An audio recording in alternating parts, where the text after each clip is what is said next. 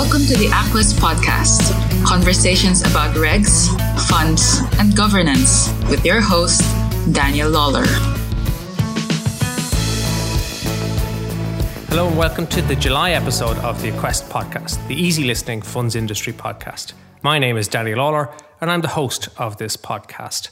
For this edition, we are going to move a little bit outside the funds industry and see what we can learn about risk management from the guys who are probably the best at that task, and they're the bookies.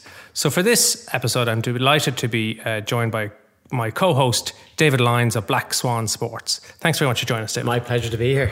Tell us a little bit about yourself and about what it is that Black Swan Sports does. Well, a little bit about myself, I suppose. I've worked in the gambling sector for the last decade, primarily with Paddy Power. Worked in their online gaming business originally, bingo, casino, poker. And then following that, moved into a section called Art and Risk Management, which is a division of the company which helps corporate clients manage the financial risk related to the outcome of sporting events. Since that, over the last couple of years, 2 years ago, I've left Paddy Power, and over the last year, Black Swan Sports Limited is up and running with my business partner, who was also a director of the business-to-business operation in Paddy Power, Rod O'Callaghan. So we're doing the exact same thing as before. We help corporate clients manage their financial risk related to the outcome of sporting events. Now, what does that mean? Player bonuses, sponsorship bonuses have become far more prevalent in the sports sector over the last few years because brands just don't want to throw money at a team anymore and just say, we would like to be on the front of your shirt for 5 million euros. That just doesn't exist. What they will say now is, we'll give you 1 million to be on the front of your shirt, but we'll give you another 5 if you win the Champions League, another 5 if you win the Premier League. So is there much more weighted towards the bonus side of things now? Absolutely, because you get more bang for your buck related to positive performance. So a team will, a sponsor will see huge more eyeballs on their jersey if the team progresses through the Champions League or is getting more airtime on Sky Sports. The same goes for a golfer in the Open, which has been played today. If one of Jordan Spieth's sponsors, Puma, for example, they will have bonuses tied to his performance. And if he wins the Open today, he'll receive a bonus off the back of that. Now, that creates volatility on the P&L for the brand themselves. So they're related to a massive spike or nothing at all in terms of payments. So what they can do is they mitigate that risk by either taking out an insurance policy, placing a bet, or placing a hedge, which allows them to manage their risk in advance. So regardless of what happens on the course, whether Jordan wins or not, they have a known cost on their P&L, essentially an insurance premium. So it helps them to manage the risk. And I suppose, you talked about the way that sponsors, that model has gone very much towards a large portion of it being based on bonus. Is it the same with the actual players and how teams contract with their players? Yeah, it's a little bit different with the players. Players certainly expect goal bonuses, appearance bonuses, and so on. But they get so much money. Football becomes a little bit of a misnomer in terms of the bonuses are inconsequential, whereas something like the Rugby World Cup would be far more relevant, where the players aren't on as an enormous a salary as a footballer. So a bonus payable to the Irish players from the IRFU or from a shirt sponsor or from a kit manufacturer would hold far more sway. And also those bonuses payable by the IRFU, for example, would have far more effect on their annual results. So if you're a team or a sponsor, a brand that's trying to manage the risk, then how did they go about doing that? Obviously, there's different options. How do they decide on the pitch? So the premium is directly related to the probability of the event occurring. So hedging Manchester City to win the Premier League next season is going to be a very expensive proposition because it's so likely to happen. Whereas hedging Leicester City to win the Premier League a couple of years ago would have been very, very cheap. So it directly relates to the probability of it happening. So for example, let's take Manchester United, for example. If they were 9-1 to win the Premier League next year, that represents a 10% chance. And for the ease of mathematics, if they had a 10 million bonus payable to the players, they could hedge that bonus for €1 million. So they give us the €1 million, and in the event Man United win the league, we pay the 10 million. But if they don't, we keep the 1 million premium, very much like insuring your car, which is again a probability-based scenario, which is run through models, whereas this is probably a little bit more granular because they're individual outcomes, they're very bespoke events, but the same principles apply. And so when you're the other side of that trade, obviously, you're the one who's helping them to manage the risk. Yeah. When you take that risk on, how do you go about managing that risk? What are the factors you take into account? Is it very model-based and very formulaic, or is there more of a value judgment as well? More from the betting sector, when you're taking on large volume of trades on winning the Premier League, the price, although while it needs to be solid, the market will dictate whether your price is wrong, and the weight of money will prove that to you. So you'll be people start piling into Manchester City to win the league at 10-11. You know that your price is probably going to have to shorten. Whereas with us, we have to look at each risk on its merits. So even though the market would dictate that a price for Man City to win the league is 10-11, we would then need to look at that in greater detail, because obviously the risk is far, far greater. Your payout would be more than maybe the rest of the book combined. So you have to look at each risk individually. And when you're doing that, then obviously probably the depth of the market, is that something that comes into it? You know, the amount of, in financial services we talk probably liquidity in the market, the amount of trading, you know, does that give you a better price for... Yeah, it does. And in an ideal scenario, you'd be able to log on to a betting exchange like Betfair that's got an enormous liquidity behind it, but in that individual market, and it'll pretty much tell you to a T where the price should be. But that's not always going to be the case, because a lot of this stuff is done anti-post, and the betting markets mightn't have developed sufficiently to give you an accurate representation of the price. Like if we, again, using the Open example now, if we were to log on to any of the betting exchanges and see where the prices are at for the Open, they're going to be pretty solid, and there's going to be a good bit of money behind them. So it becomes very easy to lay a golfer now. But to do that 6 months ago, when a sponsor is looking to manage their yearly budgets, you don't have the luxury of that type of information to hand. So you need very skilled golf traders who are not only mathematically sound, but also have a very detailed knowledge of their sport. And you might take a panel of prices and then take an aggregate price across your traders to help to give you your end price, and then you obviously marginate that price accordingly. So you're relying a lot on their expertise and their knowledge of the market. And is it their knowledge? Is there more sort of qualitative factors that come into it then as well, like, I don't know, form or injury or... Oh, absolutely. And in terms of all of those things, absolutely will play a factor. And right through to momentum. So they would even build momentum into their pricing, so that you know that if Roy McIlroy has won 2, 3, 4, 5 tournaments over the course of a 6-month period, he becomes far more likely to win subsequent tournaments over the year, because form and momentum are dictating his are affecting his probabilities now. So absolutely, they would take all those into account. And so after you've done the deal, done the trade 5 months out from an event, your client has secured their position and they've paid whatever they're going to pay. Yeah. But obviously on your side then, you've got an ongoing risk. We have an ongoing risk. So you're monitoring what your return versus what your risk is now, and whether that's gone up or down. Is that how it works? Absolutely. You're probably marking to market your risks very right on a monthly basis anyway, to see where you stand versus the price you laid it at.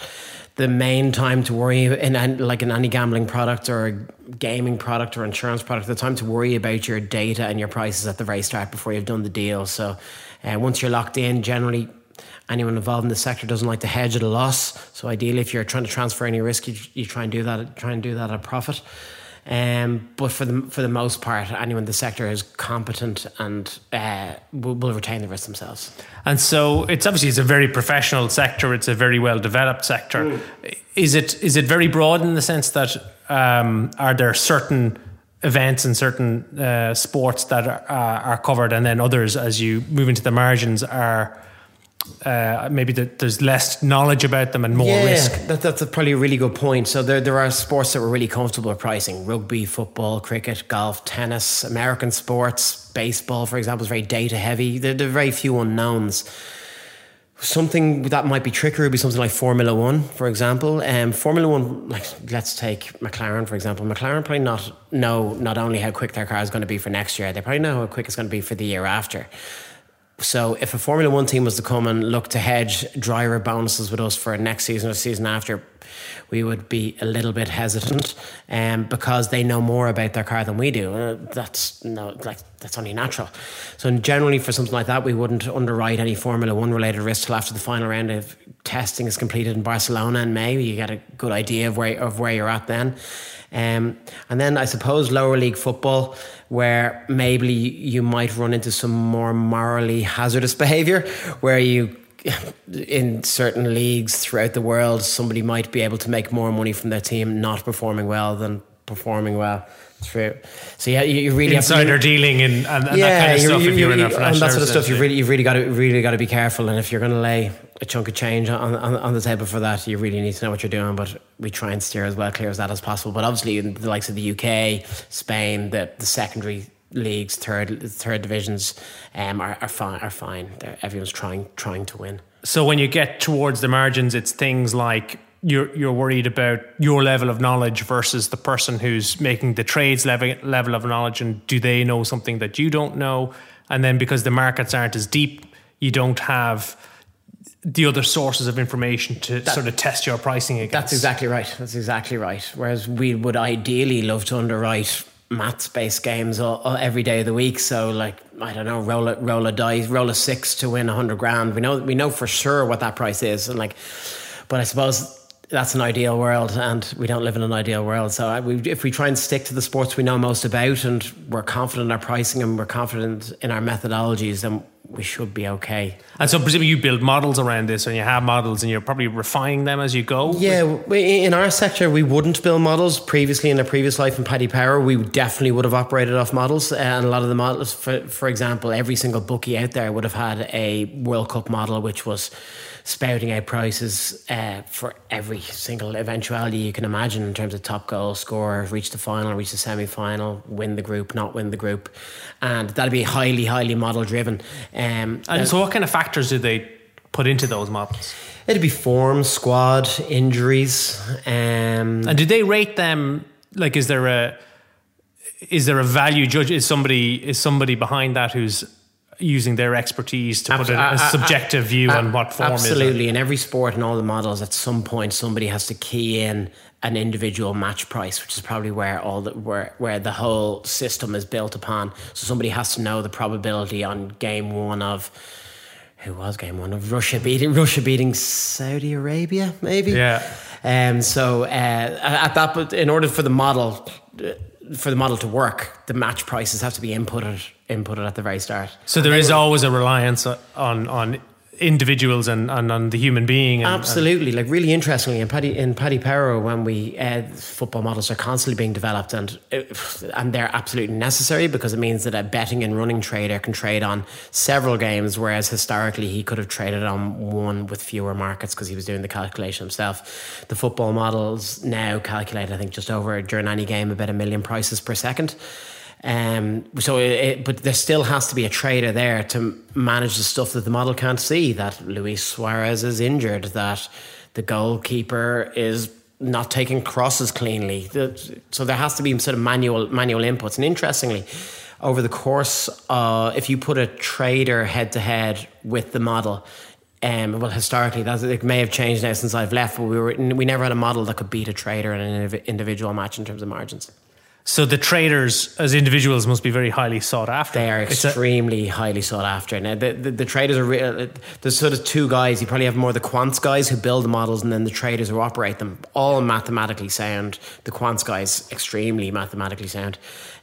But the guys who are trading on sport will also be an expert in that sport. So You need these guys in there as experts to prevent, I suppose, for want of a better term, having your pants taken down by a customer who's looking to exploit the fact that your prices are wrong. So presumably these star traders, they're the guys that are in demand, and they probably have their performance probably has a big impact on the P&L of the organisation they're working for. Absolutely, and they're very highly bonused, and they do very well, and they're also, sometimes not many that I can recall, but they're also found out quite quickly if they don't actually know what they're talking about, because someone will go out there and exploit a price that's wrong, or they will exploit a weakness somewhere in the market and have a good bet, and And do you find a lot of high frequency betting then, people who are constantly monitoring prices and trying to arbitrage the differences in prices?